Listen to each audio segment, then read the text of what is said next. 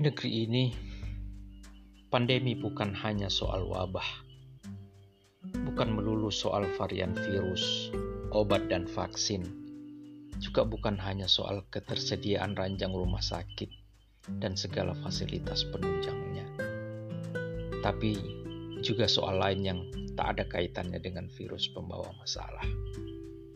Atmosfer kita justru dipenuhi dengan perdebatan, dengan pro kontra antara yang percaya ada COVID atau tidak, antara yang mengatakan ini benar-benar pandemi dengan yang menyebut ini adalah konspirasi, antara yang mau divaksin dengan yang ogah divaksin, antara yang mendukung pemerintah dengan yang mendiskreditkan pemerintah. Semua polisi yang diambil pemerintah untuk mengatasi pandemi juga menimbulkan pro kontra soal lockdown atau tidak, pembatasan atau tidak, dan seterusnya. Kita akan pusing jika terus mengidentifikasi pro kontra pro kontra itu. Sementara itu, satu demi satu orang wafat di sekitar kita, di kabupaten kita, di kecamatan kita, di desa kita, di kompleks kita, bahkan dalam rumah kita. Setiap hari ada orang kehilangan ayah, ibu, kehilangan istri, suami, dan kehilangan saudaranya.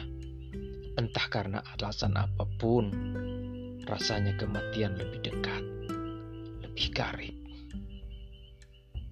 Saatnya tinggalkan perdebatan. Lebih baik kita membesarkan empati merasakan kesedihan mereka yang tiba menjadi yatim dalam sekejap dan menjadi yatim piatu beberapa hari kemudian.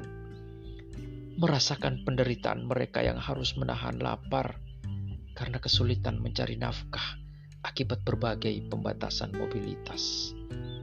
Ini ujian berat, ujian bagi seluruh relung-relung kemanusiaan kita.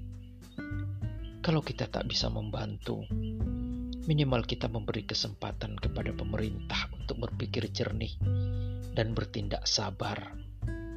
Tak ada kebijakan yang sempurna, tapi persatuan dan kebersamaan akan mempercepat kita menyelesaikan permasalahan.